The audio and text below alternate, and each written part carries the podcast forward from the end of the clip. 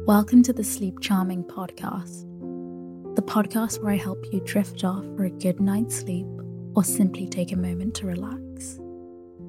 So sit back, take a deep breath, and let me read you an old story.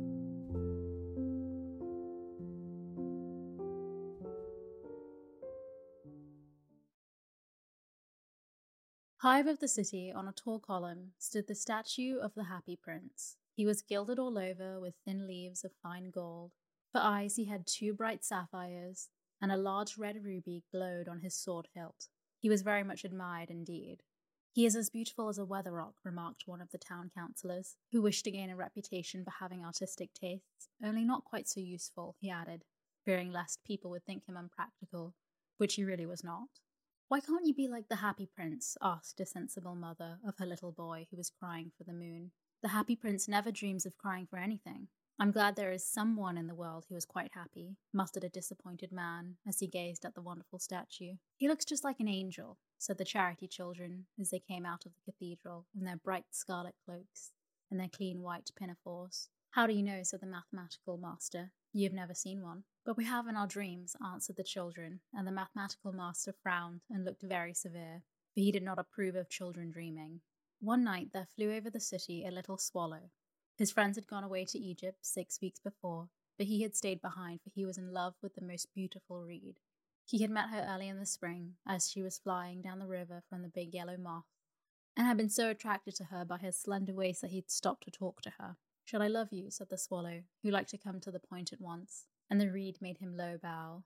So he flew round and round her, touching the water with his wings and making silver ripples. This was his courtship, and it lasted all through the summer.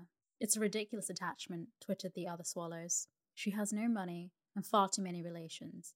And indeed, the river was quite full of reeds. Then, when the autumn came, they all flew away. After they had gone, he felt lonely and began to tire of his lady love. She has no conversation, he said, and I'm afraid that she's a coquette for she is always flirting with the wind. And certainly, whenever the wind blew, the reed made the most graceful curtsies. I admit that she's domestic, he continued, but I love travelling, and my wife, consequently, should love travelling also. Will you come away with me? he said finally to her, but the reed shook her head, as she was so attached to her home. You've been trifling with me, he cried. I'm off to the pyramids, goodbye. And he flew away. All day long he flew, and at night time he arrived at the city. Where shall I put up? he said. I hope the town has made preparations.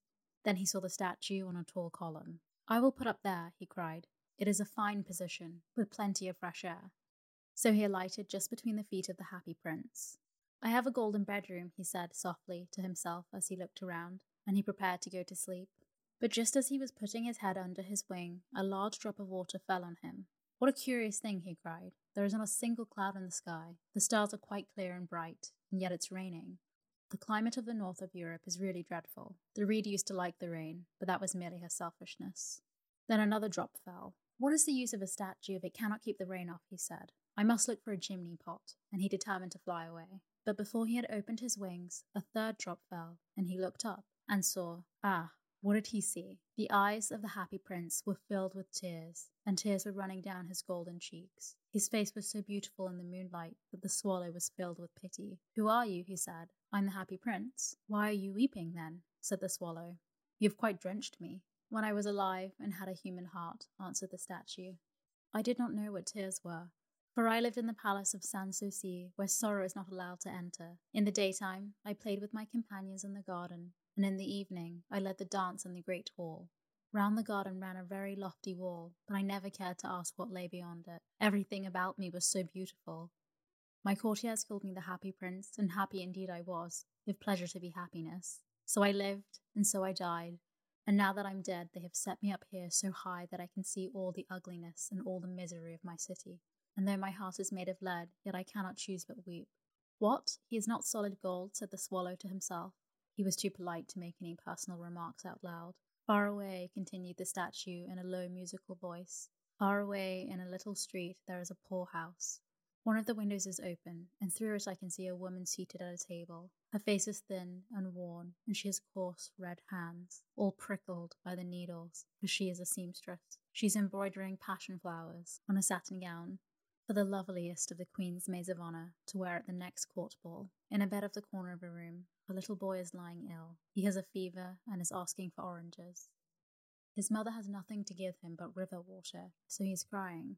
Swallow, swallow, little swallow, will you not bring her the ruby out of my sword hilt? My feet are fastened to this pedestal, and I cannot move. I am waited for in Egypt, said the swallow. My friends are flying up and down the Nile and talking to the large lotus flowers. Soon they will go to sleep in the tomb of the great king. The king is there himself in a painted coffin. He is wrapped in yellow linen and embalmed with spices. Round his neck is a chain of pale green jade, and his hands are like withered leaves. Swallow, swallow, little swallow, said the prince. Will you not stay with me for one night and be my messenger? The boy is so thirsty, and the mother is so sad. I don't think I like boys, answered the swallow. Last summer, when I was staying on the river, there were two rude boys, the miller's sons, who were always throwing stones at me. They never hit me, of course. We swallows fly far too well for that. And besides, I come from a family famous for its agility. But still, it was a mark of disrespect. But the happy prince looked so sad that the little swallow was sorry. It is very cold here, he said, but I will stay with you for one night and be your messenger. Thank you, little swallow, said the prince. So the swallow picked out the great ruby from the prince's sword and flew it with his beak over the roofs of the town. He passed by the cathedral tower where the white marble angels were sculptured. He passed by the palace and heard the sound of dancing. A beautiful girl came out on the balcony with her lover.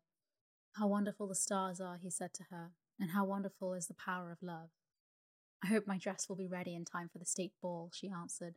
I have ordered passion flowers to be embroidered on it, but the seamstress is so lazy. He passed over the river and saw the lanterns hanging on the masts of the ships.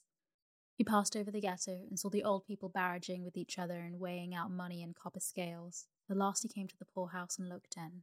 The boy was tossing feverishly in his bed, and the mother had fallen asleep. She was so tired. In he hopped and laid the great ruby on the table beside the woman's thimble.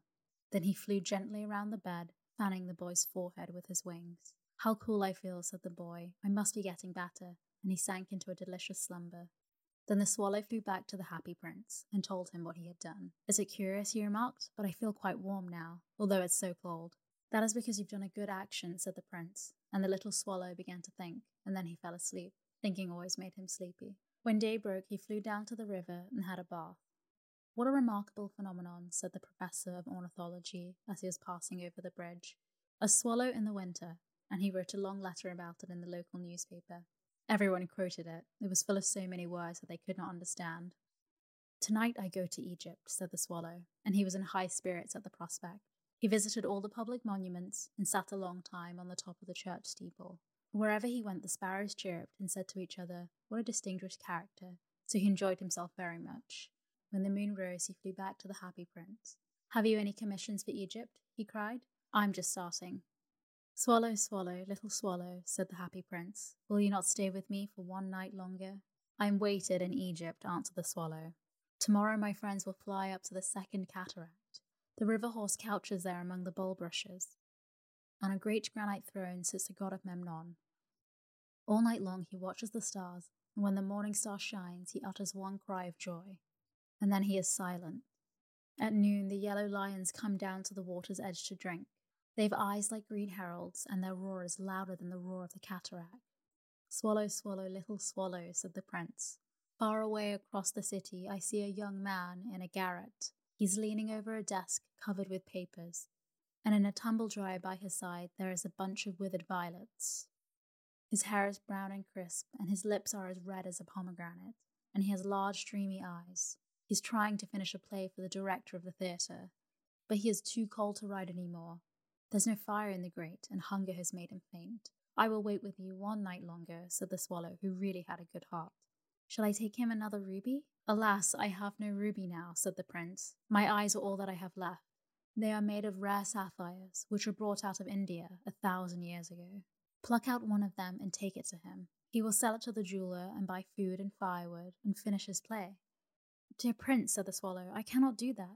And he began to weep. Swallow, swallow, little swallow, said the prince, do as I command you. So the swallow plucked out the prince's eye and flew away to the student's garret. It was easy enough to get in, as there was a hole in the roof. Through this he darted and came into the room. The young man had his head buried in his hands, so he did not hear the flutter of the bird's wings. And when he looked up, he found a beautiful sapphire laying on the withered violets. I'm beginning to be appreciated, he cried. This is from some great admirer. Now I can finish my play, and he looked quite happy. The next day the swallow flew down to the harbour. He sat on the mast of large vessels and watched the sailors hauling big chests out of the holes with ropes. Heave a boy, they shouted as each chest came up. I'm going to Egypt, cried the swallow. But nobody minded, and when the moon rose, he flew back to the happy prince. I am come to bid you goodbye, he cried. Swallow, swallow, little swallow, said the prince. Will you not stay with me one night longer? It is winter, answered the swallow, and the chill snow will soon be here. In Egypt, the sun is warm on the green palm trees, and the crocodiles lie in the mud and look lazily about them. My companions are building a nest in the temple of Baalbec, and the pink and white doves are watching them and cooing at each other. Dear prince, I must leave you, but I will never forget you, and next spring I will bring you back two beautiful jewels in place of those that you have given away. The ruby shall be redder than a red rose, and the sapphire shall be as blue as the great sea. In the square below, said the happy prince, there stands a little match girl. She has let her matches fall in the gutter, and they are all spoiled. Her father will beat her if she does not bring home some money, and she is crying. She has no shoes or stockings, and her little head is bare. Pluck out my other eye and give it to her, and her father will not beat her. I will stay with you one night longer, said the swallow, but I cannot pluck out your eye. You will be quite blind then. Swallow, swallow, little swallow, said the prince, do as I command you. So he plucked out the prince's other eye and darted down with it. He swooped past the match girl and slipped the jewel into the palm of her hand. What a lovely piece of glass, cried the little girl, and she ran home laughing. Then the swallow came back to the prince. You are blind now, he said, so I will stay with you always. No, little swallow, said the poor prince. You must go away to Egypt. I will stay with you always, said the swallow, and he slept at the prince's feet. All the next day he sat on the prince's shoulder and told him stories of what he had seen in strange lands. He told him of red ibises, who stand in long rows on the bank of the Nile and catch gold fish in their breaks, of the Sphinx, who is as old as the world itself and lived in the desert, and knows everything of the merchants who walk slowly by the side of their camels and carry amber beads in their hands, of the king of the mountains and of the moon, who is as black as ebony and worships a large crystal, of the great green snake that sleeps in a palm tree and has twenty priests to feed it with honey cakes, and of the pygmies who sail over a big lake on large flat leaves and are always at war with the butterflies. Dear little swallow, said the prince, you tell me of marvellous things, but more marvellous than anything is the suffering of men and of women. There is no mystery so great as misery. Fly over my city, little swallow, and tell me what you see there, so the swallow flew over the city and saw the rich making merry in their beautiful houses, while the beggars were sitting at the gates. He flew into dark lanes and saw the little faces of starving children looking out listlessly at the black streets. Under the archway of a bridge, two little boys were lying in one another's arms trying to keep themselves warm. How hungry are we, they said. You must not lie here, shouted the watchman, and they wandered out into the rain. Then he flew back and told the prince what he had seen. I'm covered with fine gold, said the prince. You must take it off leaf by leaf and give it to my poor. The living always think that gold can make them happy. Leaf after leaf of the fine gold the swallow picked off, till the happy prince looked quite dull and grey. Leaf after leaf of the fine gold he brought to the poor, and the children's faces grew rosier, and they laughed and played games in the streets. We have bread now, they cried. Then the snow came, and after the snow came the frost. The streets looked like they were made of silver. They were so bright and glistening. Long icicles like large crystal daggers hung down from the eaves of the houses. Everybody went about in furs, and the little boys wore scarlet caps and skated on the ice. The poor little swallow grew colder and colder, but he would not leave the happy prince. He loved him too well. He picked up crumbs outside the baker's door and when the baker was not looking, he tried to keep himself warm by flapping his wings. But at last he knew that he was going to die. He had just enough strength to fly up to the prince's shoulder once more. Goodbye, dear prince, he murmured. Will you let me kiss your hand? I'm glad that you're going to Egypt at last, little swallow, said the prince. You've stayed too long here, but you must kiss me on the lips, for I love you. It is not to Egypt that I'm going, said the swallow. I'm going to the house of death. Death is the brother of sleep, is he not? And he kissed the happy prince on the lips and fell down dead at his feet. At that moment, a curious crack sounded in the statue, as if something had broken. The fact is that the leaden heart had snapped right in two. It certainly was a dreadful frost.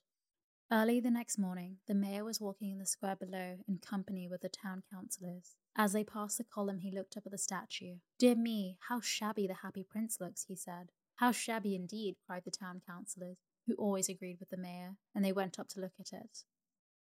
The ruby has fallen out of his sword, his eyes are gone, and he is golden no longer, said the mayor, in fact. He is little better than a beggar, little better than a beggar, said the town councillors. And here is actually a dead bird at his feet, continued the mayor. We must really issue a proclamation that birds are not to be allowed to die here. And the town clerk made a note of the suggestion. So they pulled down the statue of the Happy Prince. As he is no longer beautiful, he is no longer useful, said the art professor at the university. Then they melted the statue in a furnace, and the mayor held a meeting of the corporation to decide what was to be done with the metal. We must have another statue, of course, he said, and it shall be a statue of myself. Of myself, said each of the town councillors as they quarrelled. When I last heard of them, they were quarrelling still. What a strange thing, said the overseer of the workmen of the foundry. This broken lead heart will not melt in the furnace. We must throw it away. So they threw it on a dust heap where the dead swallow was also lying. Bring me the two most precious things in the city, said God to one of his angels, and the angel brought him the leaden heart and the dead bird. You have rightly chosen, said God, for in my garden of paradise this little bird shall sing for evermore, and in my city of gold the happy prince shall praise me.